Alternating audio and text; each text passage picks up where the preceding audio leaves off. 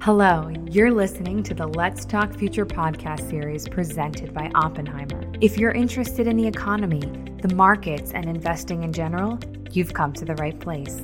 This series was created to fascinate and enlighten every type of investor. Curious about the latest consumer trends?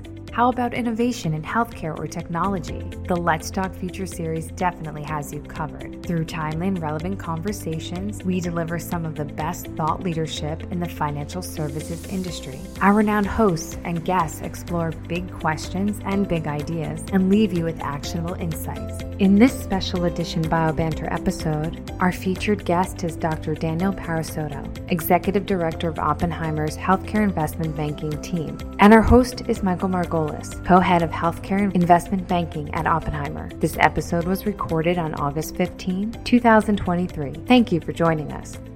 Hello, and welcome to another episode of the Bio Banter podcast. My name is Michael Margolis, and I'm the group head for healthcare investment banking here at Oppenheimer. I'll be your host today. I'm joined by Dr. Daniel Parisotto, an executive director on our healthcare investment banking team. We're happy today to talk about what we've been seeing in the private biotech markets in the first half of 2023 and our outlook for the next several months. Before we jump in, Daniel, why don't you go ahead and introduce yourself? Sure. Thanks, Michael. I joined Oppenheimer four years ago and came to the firm by way of Regeneron Pharmaceuticals. Prior to Regeneron, I used to be on the equity research side of things, covering big pharma and biotech companies across the board. Before joining Wall Street, um, I grew up as a research scientist in academia. Perfect. Thank you, Daniel. So, in the first half of this year, and you're going to go through this, Daniel, in far more detail, we've seen continued strength in the private markets. Although deal making activity has declined from the fervor of the pandemic highs, things are still looking very good compared to pre pandemic metrics. We have some optimism looking ahead, but for now, let's get started with the first question. How has the private placement deal volume been trending for the first half of 2023? And how does this compare to prior years, Daniel? Uh, let me quickly start with the year 2022, which onto itself was a record year. Uh, more than $22 billion were raised by private biotech companies. And even if you subtract the $500 million plus mega deals of 2022, we still ended up with more than $18 billion. Really nothing to sneeze at, right? And surely we came down from the pandemic heights of 2021, as you have pointed out. But if you genome edit out the two pandemic years and put it into the real historical, that is pre pandemic perspective of a 2018 or 2019, we are up four to five billion dollars on a yearly basis. And I think that is really significant. Now, the real question is what is 2023 looking like so far? And in the first two quarters, almost $9 billion were raised by private biotech companies. And at the current run rate, we will end up just about where we were last year, around $18 billion, minus those $500 million plus mega deals of last year. That's great. Next question How is the capital allocated for Series A versus B versus D companies in this historical context? The financing subsegment that has suffered the most last year was certainly centered around Series Bs. It collapsed from a staggering $11 billion in 2021 to just uh, $5.5 billion in 2022 from an absolute as well as percentage decrease, Series Bs were hit the hardest. I'm not saying that A's and C's didn't suffer last year, but not just to the same extent. It is interesting to note that this year, Series Bs are coming in slightly ahead of Series A's again, somewhat going back to the historical norm. And in fact, if you look from a deal count perspective, there's a bit of a bounce back for Series B activity this year. The subsegment that is getting pretty tough this year is more centered around Series C's. Not much activity here, I'm not saying it's zero, but it's basically all the companies fighting for private market investor attention when the plan was to have already IPO'd in 2022. Uh, that, of course, didn't happen for obvious reason, as the IPO market is by invitation only. And if companies didn't make enough progress, such as getting into the clinic or generating clinical data, um, it's certainly tough to raise more capital. And of course, if there's no direct visibility towards an IPO, raising a Series C is even more difficult. However, Series Cs for early stage clinical or even preclinical companies are still getting done. It's just few of them. Perfect. So we just spoke about the yearly numbers. What happens if we look at quarterly numbers in terms of invested capital and deal counts, Daniel? Yeah, so uh, the, the quarterly median for 2023 is $4.4 billion, exactly on par with 2022. If you inspect last year a little closer, a majority of the quarterly median was driven by the first quarter. Just a lot of pandemic spillover, really, and deals that closed in 2021 but were only announced in early 2022. So if you would normalize for that, 2023 actually looks better than last year, in my opinion. And turning to median deal count numbers per quarter, while we are a bit uh, below last year's medians, it's 74 versus 84, we are certainly above the pre pandemic numbers. Um, it goes without mention that we are below the pandemic median, so that's just a general theme going forward. Uh, but overall, what this means is that fewer companies can attract larger deals and it's really a, a quality game um, on, on the private side. So fewer companies are able to attract more VC dollars. Which I think in, in the end is, is really encouraging for the market. And as you said before, genome editing out the pandemic years, things look really good in 2023. So, how about trends in deal sizes quarter over quarter? And are, are any any broader trends in that arena as well? Yeah, looking looking at the quarterly median overall, not differentiating now A versus B versus C rounds deal sizes have actually increased. This goes hand in hand with what uh, I just mentioned about deal counts, fewer companies attracting more VC dollars. There's not a lot of helicopter money to be had this year. I think this trend is in particular apparent for Series Cs that over the last few quarters have experienced a deal size bounce back since uh, the lows of 2022. Again, fewer companies are able to raise money, but VCs really want to fund those uh, real meaningful inflection points without the need of additional private rounds. Sure. So I guess you know the big question I we get asked a lot is you know how much of the private placement activity is being driven by insiders versus new investors, and any any trends are we seeing there both over time and over a company's life cycle? Yeah, now that is really the crucial question. I'm here today saying that private markets are pretty decent, but what if all of that activity is really driven by insiders supporting their companies?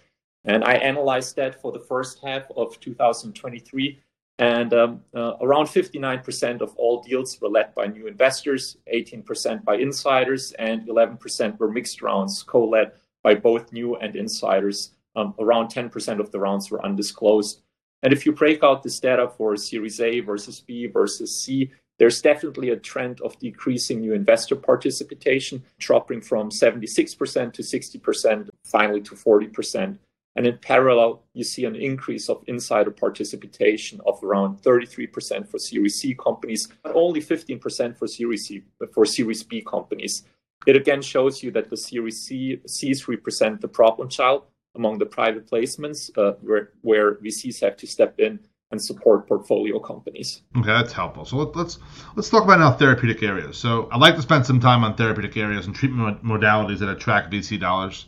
Which therapeutic areas are garnering the most investment activity, and do we see any significant trends there? Uh, yes, uh, oncology is still attracting an outsized portion of VC dollars, uh, with most interest around solid tumors, only a fraction around heme malignancies. Overall, oncology was at least 50% of the VC dollar pie spent in the past few years, and it has contracted a bit from there to 25 to 40%, depending on which quarter you look at. And I believe this decrease was mainly driven uh, by the series of failures in the IO space. But if you think about ADCs, radiopharma, or precision oncology, uh, that's really driving the interest in, in, in, oncology. And with the positive regulatory news uh, around the CNS space, and the clinical success in the CV, metabolic, and renal disease spaces, as well as the I&I and autoimmune spaces, coupled with some significant M&A deal flow, these therapeutic uh, areas are chasing the VC dollars now that went into oncology in the past years. And these areas only got very uh, little traction in prior years. So that there's certainly a trend away from oncology towards other uh, therapeutic areas. And, and, similarly, you know, what trends do you see for treatment modalities? And any modalities that actually stand out in your mind? Yeah, depending on your worldview of the IRA legislation, it is surprising or not surprising that small molecules still come out on top. Looking from a deal count perspective, small molecules still make up roughly a third of all deals. However, looking from a deal value perspective, cell and gene therapy companies, um, comprising in my analysis also oncolytic viruses and RNA modalities, have raised more capital in the in the second quarter compared to small molecule companies. Certainly not surprising given the fact that cell and gene therapy is more capital intensive, but I would have suspected that small molecules in, in our current high interest rate environment would attract more capital. And if this is an early signal of the IRA having an impact on VC funding is still uncertain, we will have to wait for the next quarter to see a real trend. My sense is also that VCs overall, rightly or wrongly, don't care about the IRA that much because of, of their pretty long time horizons. with Merck and BMS suing the US government, the notion is that we don't know what the legislation is ultimately looking like in five to 10 years from now when some of these small molecules will ultimately hit the market. Great. And, and pivoting once again, you know, what trends do you see in terms of development stage? What's attracting more dollars? Yeah, so our, our, preclinical stories are uninvestable on the public side, as, as you know. However, more than half of all deals on the private side are raised by preclinical companies. VCs are still interested in innovation, and it pays off to invest early. Understood. I mean, look, I think some of the deal sizes in Series A are are fairly large in size, including 270 million Series A for orbital therapeutics, 200 million dollar Series A for cargo therapeutics. Are there any deals or, or, themes that really stand out to you in those transactions or others I didn't mention? Yeah, you, you already mentioned two of the larger deals in the first half of this year. Others to highlight are maybe Carmot or ArriVent raising 150 and 155 million dollars respectively one company of particular interest might be Avenzo. The company raised almost $200 million without a real pipeline. It's essentially a private shell. Of course, the company is run by the former Turning Point management team, and it just highlights that investors like to bet on winning teams, even if there's no real pipeline in place yet. It also tells me that there is more than enough capital available uh, on the investor side to be deployed to make those kind of bets. And then when you look at the you know first half of this year, large deals, you know mega deals larger than 100 million or more, are there any themes or comparisons you can make to those of 2022? Yeah, this is very straightforward. This year, the vast majority of the largest deals are clinical stage companies. Last year, virtually all of the largest deals were preclinical companies, um, also including some platform companies. So this theme has certainly changed now where we live in this new reality where clinical stage companies can attract more capital than preclinical companies. I think that only makes sense as clinical development is more expensive than you know, some preclinical mouse models. However, I, I want to stress this again preclinical companies are able to raise money as well. They're just not ending up to be the largest deals anymore. Got it. So let's go back to valuation a bit here. So we talked about the trends in valuation, but can you talk more about the trends in the distribution of the valuation over time? And can you maybe give some explanation to these trends? Uh, I've looked at Series A and B and C valuations over the last four to five quarters and tried to be as scientific about it as possible, taking into account mean, medians, 25 and 75 percentiles, and min max values. Um, and two caveats before discussing some of the trends here.